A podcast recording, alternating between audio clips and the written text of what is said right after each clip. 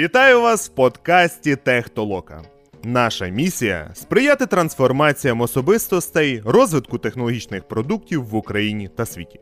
Однією з наших ініціатив є серія подкастів Техтолокабокс. Мене звати Макс Тимчій, і я запрошую сюди моїх друзів-експертів, цікавих особистостей, всіх тих, хто так чи інакше дотичний до питання продуктовості і продуктивності. У цій серії подкасту разом з нашими гостями ми розглядаємо книги, які розповідають про інструменти, алгоритми, досвід, практичні навички, все те, що може стати вам у нагоді. Ви вже маєте свою продуктову компанію або лише на шляху до цього.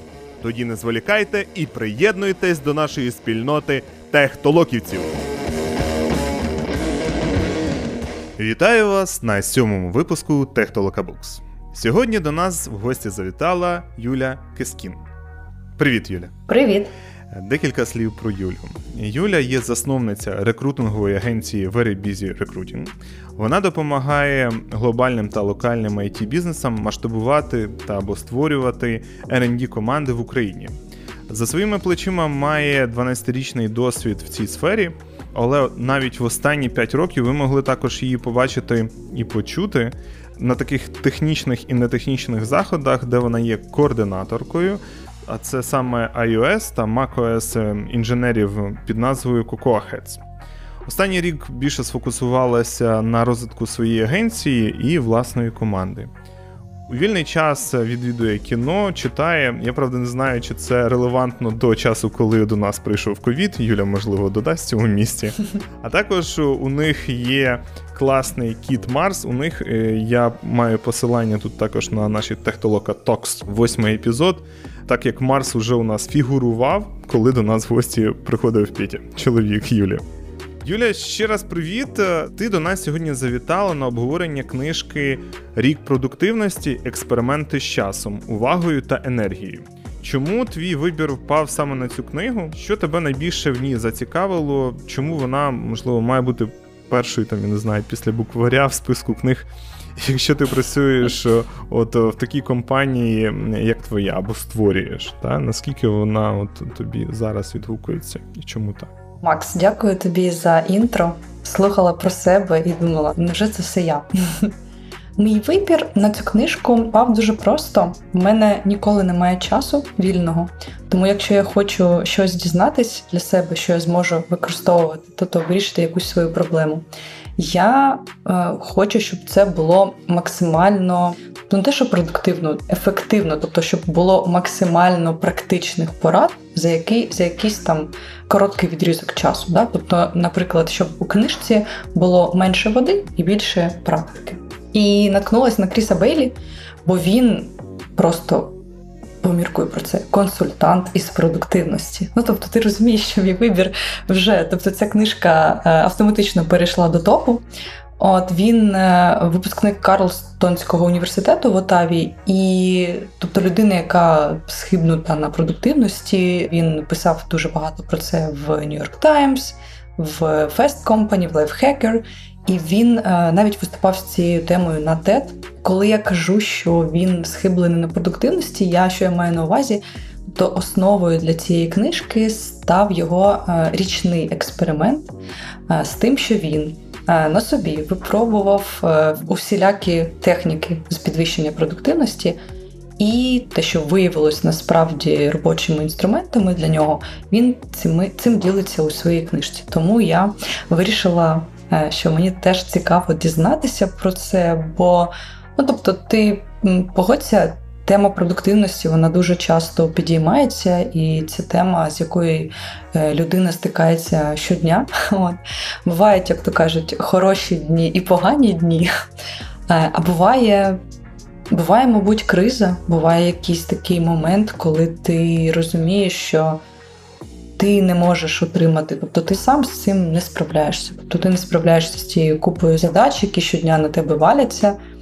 От, І твоє життя перетворюється в безкінечний такий марафон, де ти не розумієш, е, де в тебе робоче, там, де в тебе якесь інше життя, або навіть його взагалі немає. Тобто дуже стерті ті, ті, ті, ті кордони.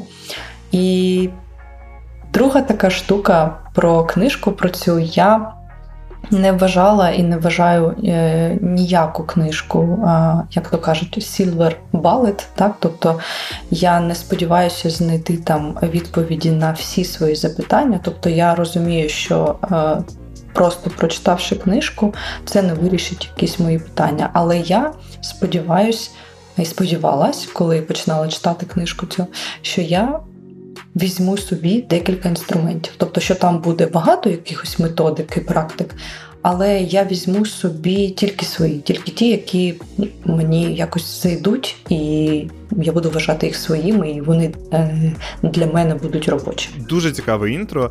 Хотів якраз е, зразу запитати в тебе, які інструменти ти взяла. Знаєш, тому що це найперше таке запитання, яке в цьому місці хочеться. Окей, ти прочитала, що що ти для себе взяла?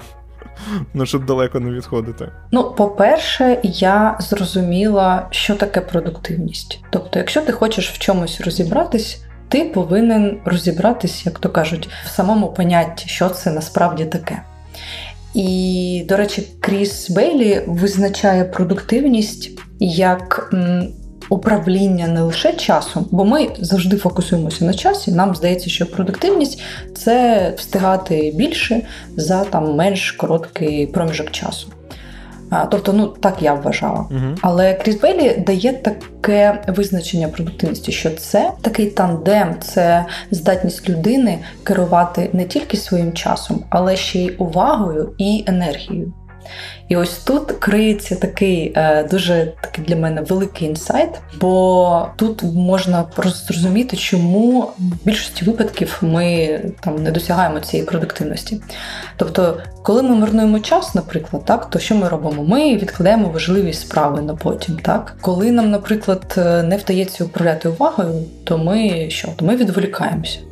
А коли в нас недостатньо енергії, то ми втомлюємося, як там це слово, яке не треба казати, вигоряємо. Вигоряємо, так. Загалом, е, до речі, це поняття, ти знаєш, що воно порівняно нове, що воно з'явилося десь е, в 70-х роках.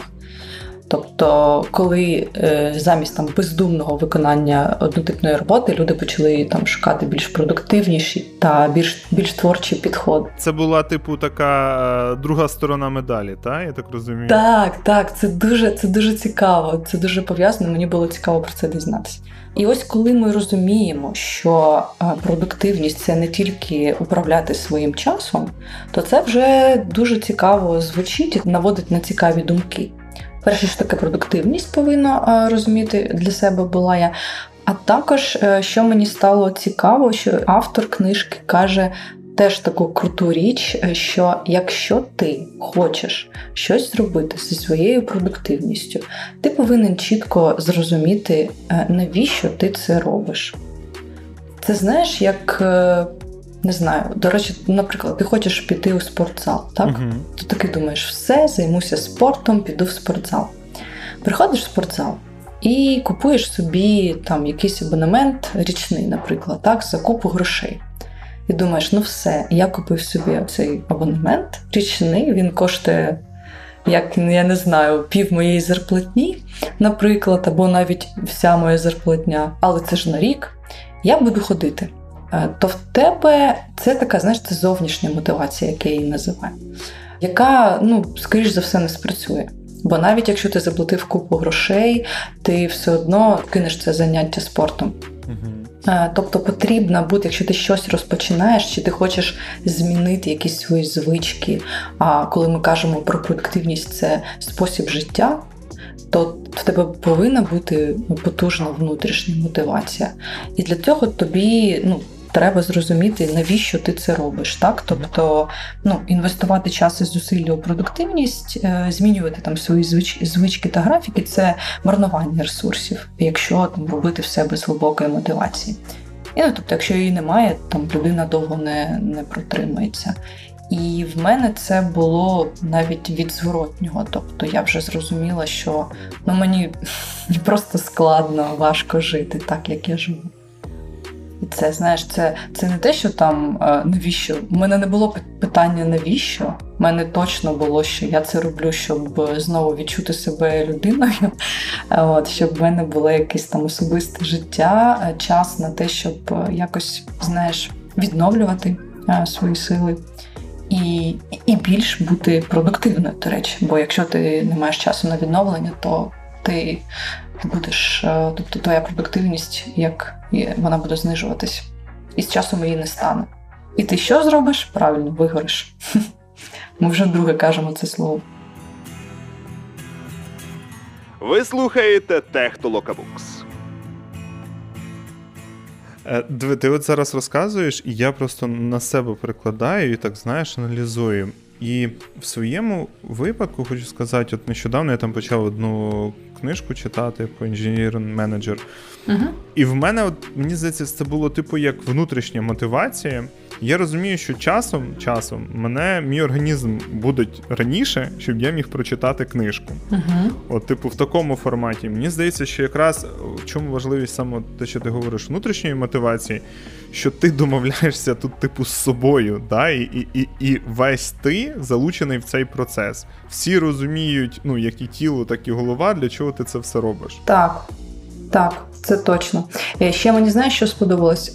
У книжці автор робить розділ, далі там декілька є підрозділів, і є завдання наприкінці кожної, кожної глави.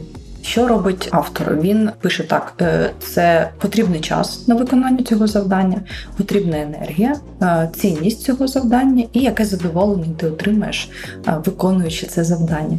І це дуже мило, бо людина, яка схиблена на продуктивності і на ефективності, вона читачам дає змогу оцінити час і каже, що ось дивись, це завдання, ти його зробиш, воно в тебе займе стільки-то часу і і таке інше. Це дуже мило, мені це дуже сподобалось. Е, таке саме він робить на початку кожної глави, тобто він пише, скільки е, займає е, займе часу читання цієї глави. І одним з завдань, тобто про мотивацію, так було визнати ці цінності свої, так навіщо ти це робиш?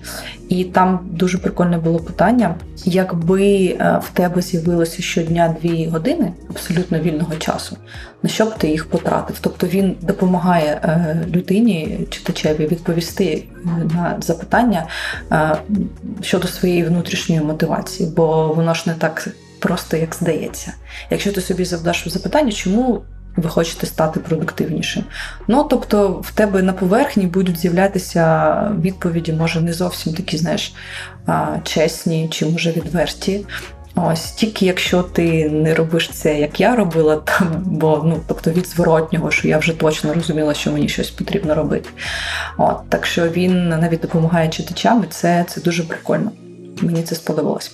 Тож відповідь на твоє питання щодо інструментів, поки ми до них перейдемо, ми повинні з'ясувати, а що таке продуктивність, і б, навіщо тобі це робити? Може, ти собі просто в тебе був поганий день, або або знаєш поганий тиждень. Дивись, ти от якраз е, почала говорити про інструменти. Я нещодавно дивився інтерв'ю солістського гурту GoAway, і вона класну штуку, як на мене, придумала ну, для себе. Вона каже: коли я хочу щось зробити, я ставлю собі запитання, щоб що? Таке коротке, mm знаєш, українське Дуже доречне запитання, насправді, дуже просте. Так, дуже українське, як на мене. От, І мені ну, я також чув про схожу техніку колись, коли ти хочеш щось зробити, та, і от навіть про цю продуктивність, а ти а я зараз скажу, а ти провалідуєш відповідно до цієї книги. Там є якраз така ідея, що ти маєш там разів п'ять собі поставити типу запитання, uh-huh. навіщо, та або щоб що, типу. Uh-huh. І це тобі якраз дає можливість отримати цю глибину. Твій варіант теж валідний, я так розумію, коли оце від противного, так? Uh-huh. От, а це, як на мене, ще один варіант. Що книжка про це каже, що що ти про це думаєш? Е, Я насправді погоджуюсь з цим. Якщо я не помиляюсь, ця техніка зветься. Е, 5 е, навіщо, тобто 5 why англійською. І так, я дуже це, я дуже цей прийом полюбляю, цю техніку.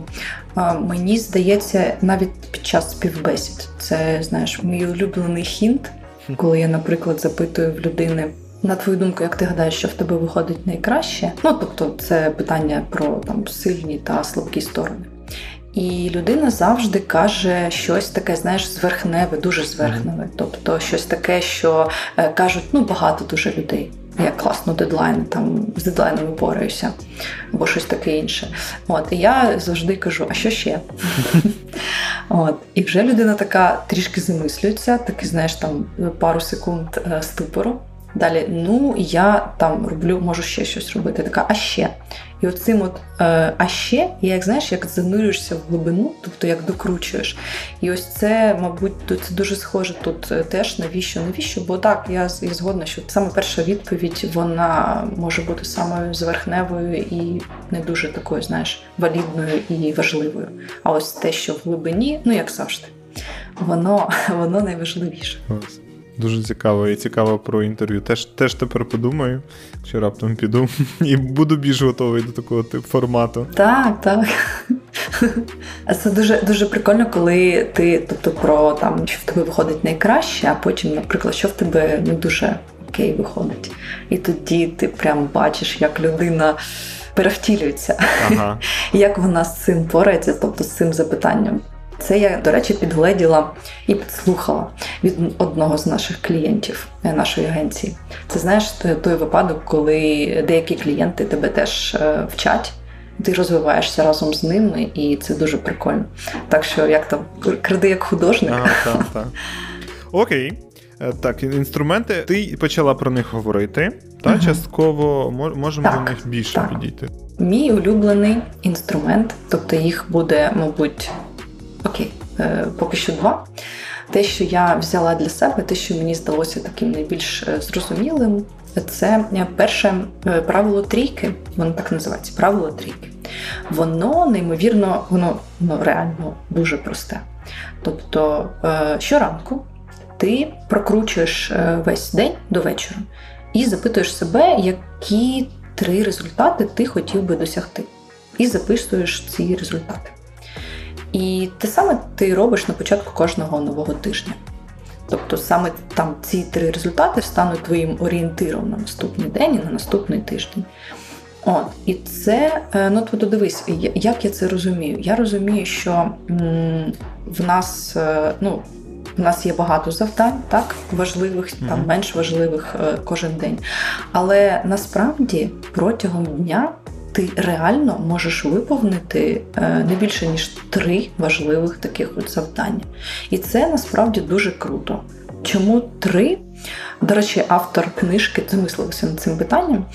І це правило трійки від е, людини, яка колись працювала в Microsoft, вже не пам'ятаю, як там е, з книжки. І Кріс запитав у цієї людини, чому правило трійки, і він сказав, що я обрав правило трійки, бо колись керівник запитав мене, що я зробив за тиждень. От, Але не хотів слухати весь там довжелезний перелік справ, схожий там, не знаю, на список покупок.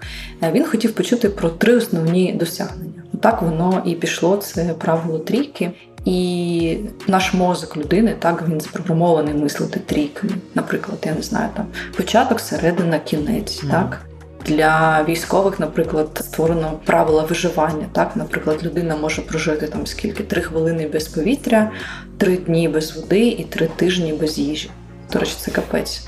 Ти уявляєш, що людина може прожити три тижні без їжі. Це це щось.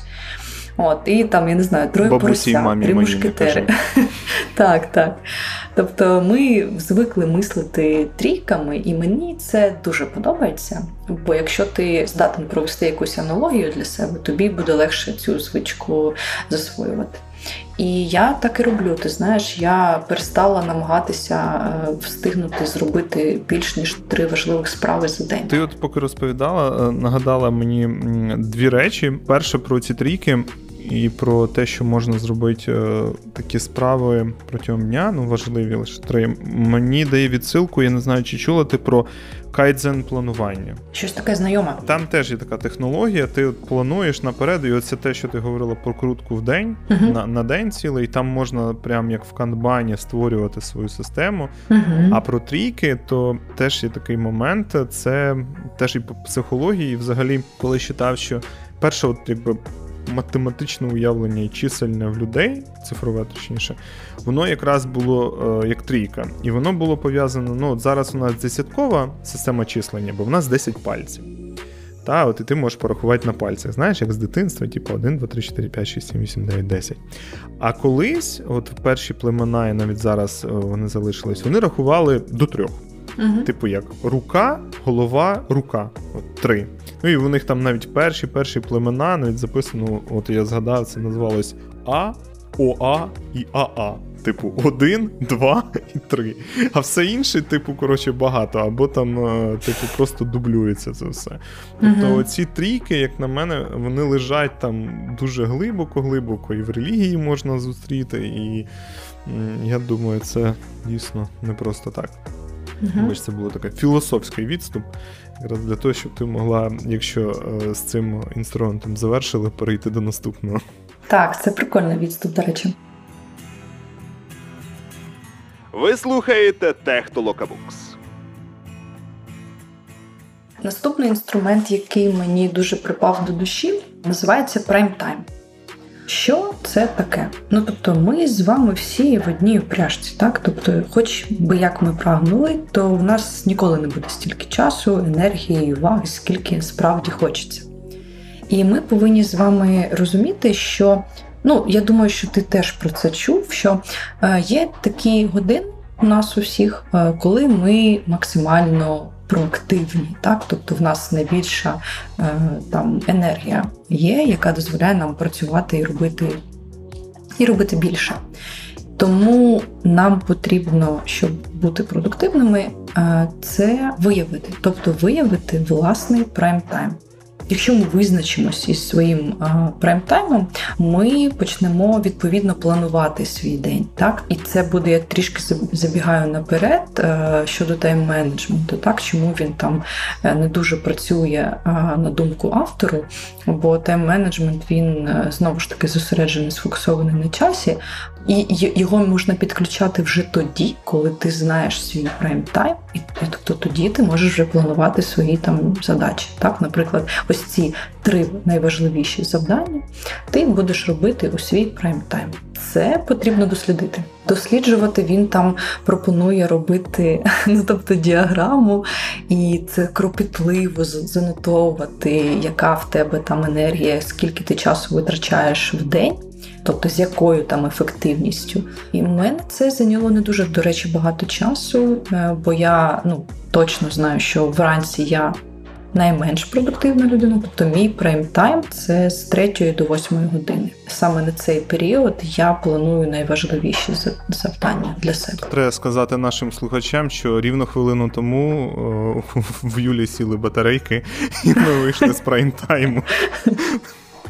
Ні, ні, це насправді спрацює по-іншому. І, До речі, зараз е, я роблю творчу е, задачу, і вона дуже приємна. Трішки забігаючи наперед, в неї немає ніяких тригерів прокрастинації, тому я це роблю із задоволенням, так що ти не переживай на рахунок цього. Е, до речі, Макс, ти знаєш свій прайм-тайм? Є в тебе таке якесь може уявлення, коли ти найпродуктивніший? Найпродуктивніший, угу. мені здається, з четвертої вечора, насправді. Угу. І от десь до до сьомої, якщо по-чесному. Зранку в мене важко виходить. Uh-huh. Я не знаю. В мене просто графік якось так побудований це неефективно, що що я от не можу це зробити. Хоча я там виконую задачі, все, але от знаєш, як от душа грає, і так оце оце покодить, то воно приходить десь о четвертій. Угу. Ну тобто, підсумовуючи, який висновок робить автор книжки, що неможливо повністю контролювати все, що ви робите, проте ви в змозі обирати найкращий час для виконання пріоритетних і другорядних завдань. Тобто і це суттєво підвищить е, вашу продуктивність. І це це реально працює.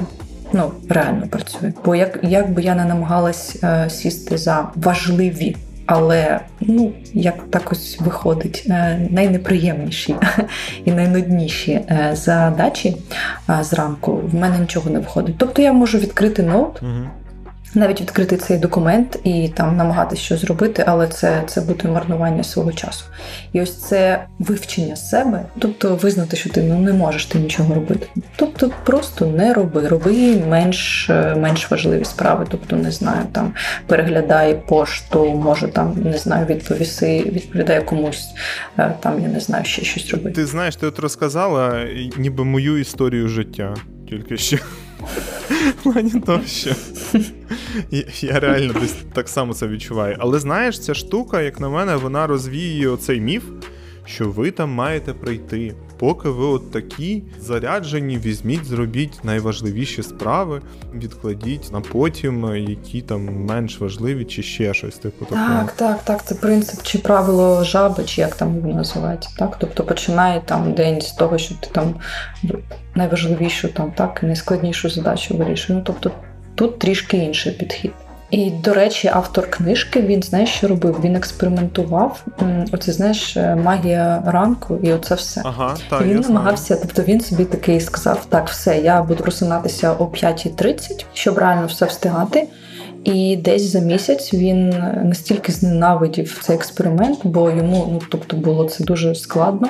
І його біологічний прайм-тайм, яким він ділиться, це з 10 ранку, після 10 ранку, і потім теж, е, якщо не помиляюсь, там після 5 вечора. Угу.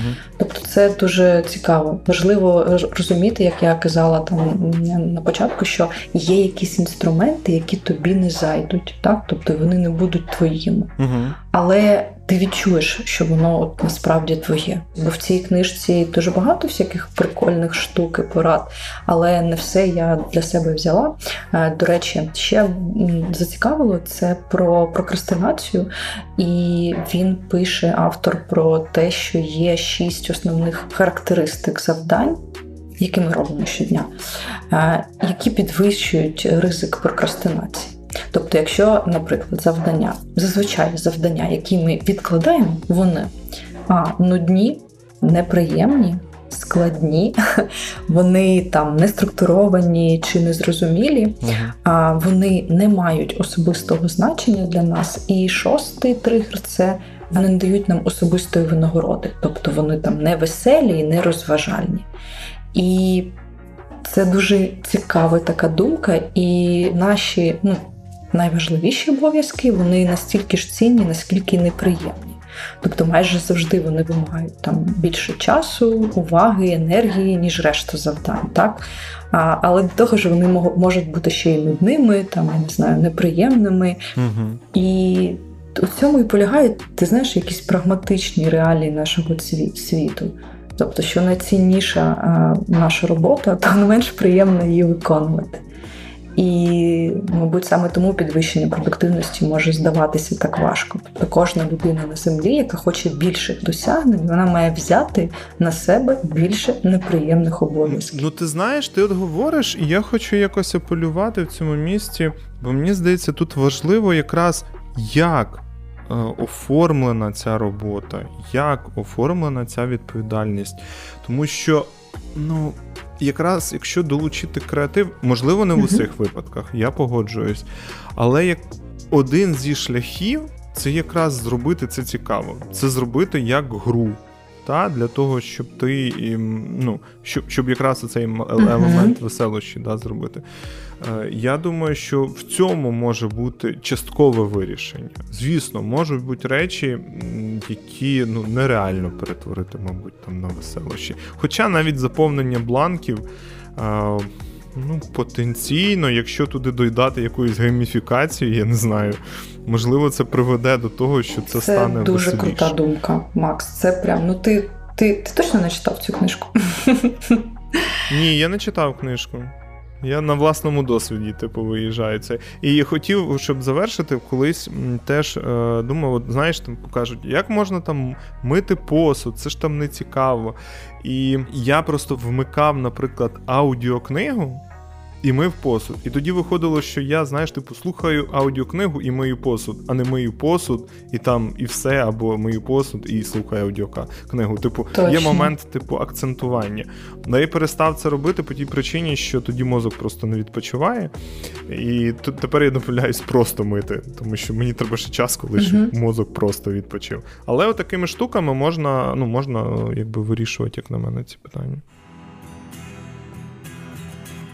Ви слухаєте Технолокабукс. А автор пропонує в книжці розбавляти ці.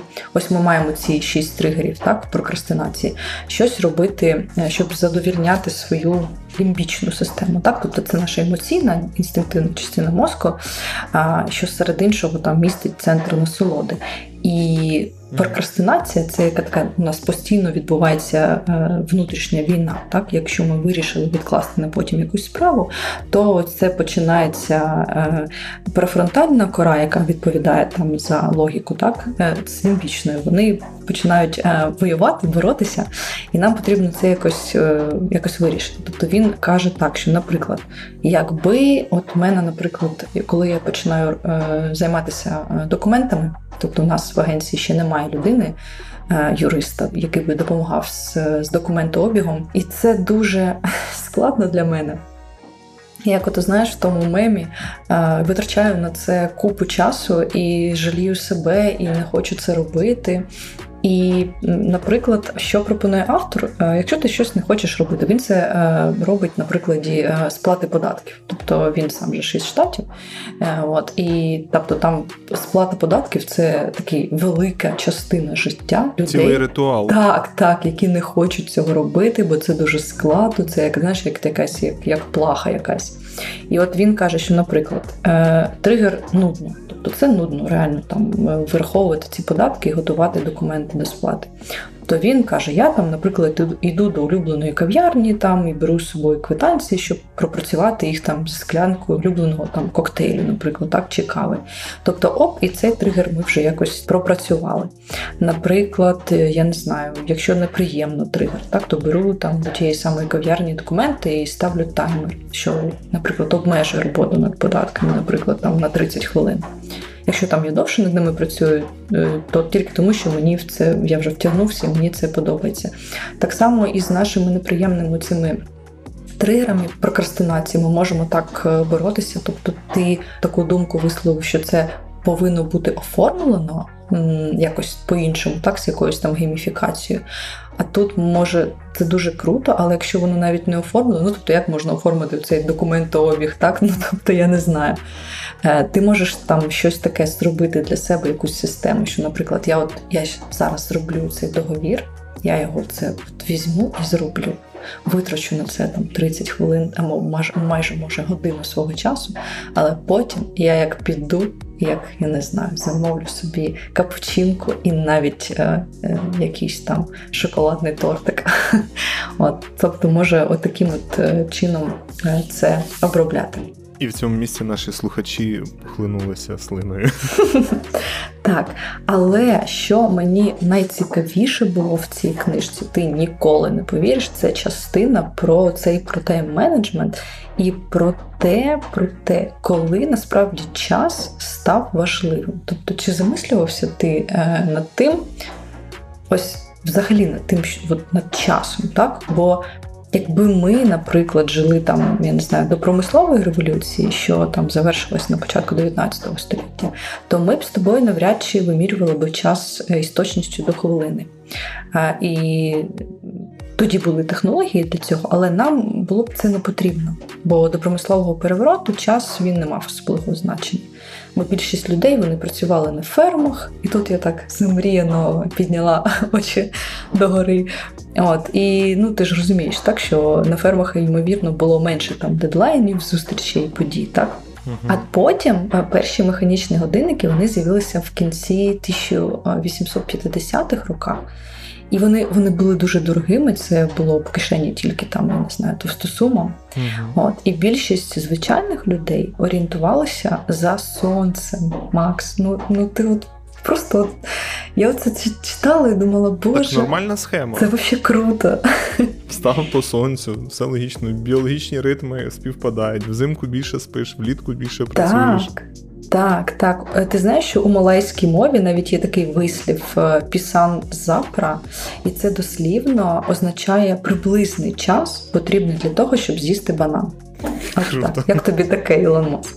І взагалі, тобто, ну е, взагалі у залізничі компанії вони е, об'єднали зусилля а десь в кінці 83-го років. Чому? Тому що вони зрозуміли, коли один потяг він йшов між штатами в Сполучених Штатах, і він приходив у різний час. Всі зрозуміли, що щось не так, є якісь там інші е, часові пояси. І вони е, спочатку, ну десь наприкінці 83-го року, вони визначили чотири спрощені часових пояси в Сполучених Штатах і Канаді. А до цього цих е, поясів, мабуть, було десь 53. Тобто, це. Це дуже цікаво, бо людство, яке там, я не знаю, десь 200 е, тисяч років тому виникло, за годинником живе тільки останні 175 років. Тільки уявіться. Ну, тобто, це це якийсь вообще. Якщо як про це так подумати, то це дуже дуже цікава думка, така приголомшила. Ти от говориш і причини, і я ще подумав: а можливо, от якраз коли там ферма, да, там, і тим паче, ще, якщо ми візьмемо радянські часи, то там були трудодні. А зараз ми схильні до погодинної роботи. Угу. І мені здається, ось ця річ теж має певний вплив на от це цінування часу, у мене немає часу і так далі. Оця прив'язка до цих слів. Ну і плюс тут хочеться згадати, я думаю, відомий фільм для багатьох. Він здається, так і називається з час. Так. Там, де З Джастіном Тімберлейком, якщо не помиляюсь. Та-та-та. От мені теж дуже сподобалася концепція, і вона якась дуже правдива, як на мене. Так, так. Тобто, коли ми от там перейшли на часову економіку, тобто так, людина почала обмінювати свій час на гроші. Але зараз ти, от тільки там поміркуємо, зараз ми продаємо не лише свій час, так? Бо ми виставляємо на продаж таку, знаєш, певну комбінацію нашого часу, уваги, енергії. Ну, тобто, зрештою, продуктивності. Тобто, ми наразі отримуємо гонорар за продуктивність. І тому, знаєш, цей вислів е, час це гроші, він е, безповоротно застрів. Тобто, нині гроші це продуктивність. І от, ну, тобто, знаєш, час він вже не такий важливий, як було колись е, тоді, коли там більшість працювали на фабриках, де, до речі, виникли ці традиційні засади тайм-менеджменту. І тобто ми повертаємося до цієї е, такої, знаєш, до, до цього тандему, так що продуктивність це вміння керувати своїм часом, увагою та енергією. Ну тобто, про яку про яку каже автор. І це дуже цікава думка, яка мене е, зачепила. І ще, мабуть, про останнє, що хочу додати, ще про один із експериментів автора. Він розробив е, вісім тижнів і чередував ці вісім тиждень е, робочими часами. По 90 годин на тиждень і потім 20 годин на тиждень, 90 і 20. Він хотів зрозуміти якийсь такий взаємозв'язок між кількістю робочих годин і продуктивністю.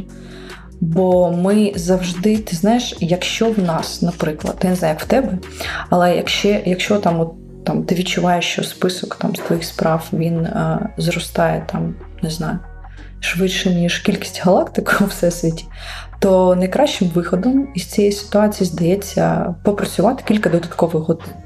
Ну, тобто, все ж логічно, так?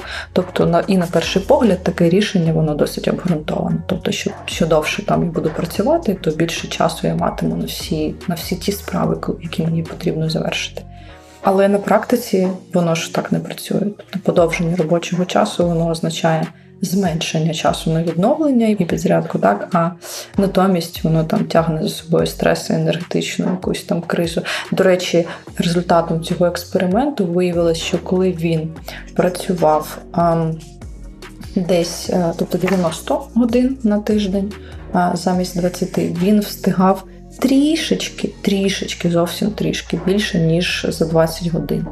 І ось це, мабуть, якась, знаєш, така квінтесенція, як то кажуть, е, усього, що і мені сподобалось у цій книжці. що важливіша справа, то менше часу вона має займати. Тобто я намагаюсь зараз обмежити час, який я витрачаю на найважливіші завдання. І це дуже цікаво, бо колись я про себе думала так, що я найбільш продуктивна, коли вже знаєш, всі дедлайни не те, що горять. Ну тобто я ж івент-менеджментом займалася нещодавно, ти мене, я думаю, зрозумієш. І ти такий думаєш, блін, ну якось це ну це не окей. Ну чому я от, ну, чому я не можу спокійно в нормальному режимі працювати, виконувати всі завдання? Ні, от коли там лімітований час, і оце все на тебе там скидається, ти так все швидко і ефективно робиш. І я, Мені здавалося, що це не. А ось ця книжка мені мені сказала, що ні, з тобою все гаразд. Тобто ти просто вважаєш, що найважливіші справи потрібні, повинні займати найменше часу. Як у тебе з цим? Ну, це знаєш, мені здається, так е, людська психологія побудована частіше за все. У мене є е, приклад з власного досвіду, коли в університеті ми випускали газету факультету, і я, типу, там ставив завдання, кажу: у вас є місяць місяць для того, щоб написати одну статтю. Одну статтю. І ти розумієш, коли вони її писали? Угу. Ну, звісно. От, І мені і мені здається, це от, от щось про це. Мені здається, в цьому місці просто виростає пріоритетність плюс обмеження часу. uh І і ти вже такий, ну все, і організм такий, ну все, треба мобілізуватися, і ви всі, просто видаєте те, що там маєте видавати. Як то кажуть, е, назад дороги немає. Ну, щось типу такого. Тому тому я думаю, це це дуже якась глибоко психологічна штука. Тому що е, тут ще одна якби думка: ми всі насправді е, спрагнемо до спокою. uh Знаєш, ну щоб там не чіпали, не цей.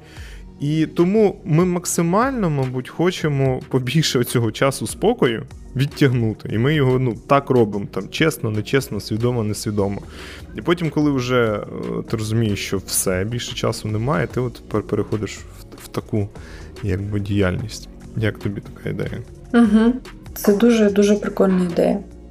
І підсумуючи, для для себе я ось з цих як із цих інструментів, про які ми щойно поговорили, склала такий невеличкий план дій.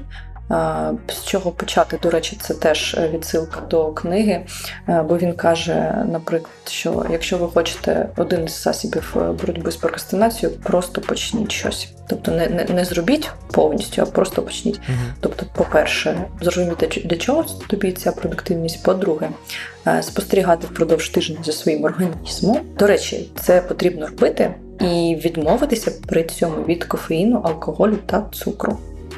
Ну тобто він пояснює, чому це потрібно зробити, щоб були дані найбільш валідні, так і там прозорі. І ти визначаєш свій прайм-тайм, потім це правило трійці, і ти робиш там важливі справи в свій прайм-тайм. Це дуже прикольно. І те, що час е, насправді він має е, якийсь такий об'єм. Так, тобто мені здавалося раніше, коли в мене там був ненормований там робочий тиждень, він і зараз ненормований, але зараз я ну. Тобто, знаєш, він зараз в мене більш свідомо ненормований, як як, як, як тобі така, таке Тобто я вважала, що час він резиновий, він тягнеться. Якщо я там не доробила якусь задачу, я зроблю це там, не знаю, після 9, в 10, в 10 вечора, там я не знаю, опівночі, бо мій там улюблений вислів був, бо сонце ще високо. От, і це... Тільки за якою таймзоною? Угу, Це точно, це точно. Тобто це не ок, це не ок, бо час він це єдиний ресурс, який має е, кінець та початок, тобто кінець в, в сутках у нас 24 години. От енергія і увага це більш такий ресурс безлімітний, якщо так сказати. Отака, отака от історія. Так, і поки ти говорила, я згадав, що ми е, якраз в Техтолока Токс 30-му випуску говорили про цифрову гігієну, uh-huh. і там е, ти коли говорила, що де взяти дві години. то Частково можна знайти відповідь. Ви можете відкрити, якщо у вас там айфон, я думаю, в Android так само є історія про те, е, кількість часу проведеного в вашому смартфоні. І там це теж можна пошукати е, для реалізації тих проєктів, які ви хочете. Uh-huh. От І пошуку прайм-тайму також, я думаю. Ви слухаєте Технолокабукс. Дякую тобі, Юля, за твій час і енергію, як ми визначили з сьогоднішнього нашого подкасту. Е, За те, що ти завітала, поділилась такою класною книгою. Мене наштовхнуло, бач, на, як виявляється, правильні думки, які, як то кажуть, як книжка пише, да, я теж, я теж е, щось е, за свій досвід зміг дійти. Дякую дуже за запрошення, Макс. Всім дякую, до побачення. Па-па! Па-па! Не забудьте поділитись цим записом з вашими друзями. Ми завжди будемо раді вашій підтримці на Патреоні, для того, щоб ми могли і надалі створювати та ділитись з вами новим, якісним продуктовим контентом. Знайти нас ви також можете в Фейсбуці, Інстаграмі, Телеграм-каналі, YouTube та заходьте на наш сайт toloka.tech. Читайте хороші книги, створюйте революційні компанії. Залишайтесь з технологією.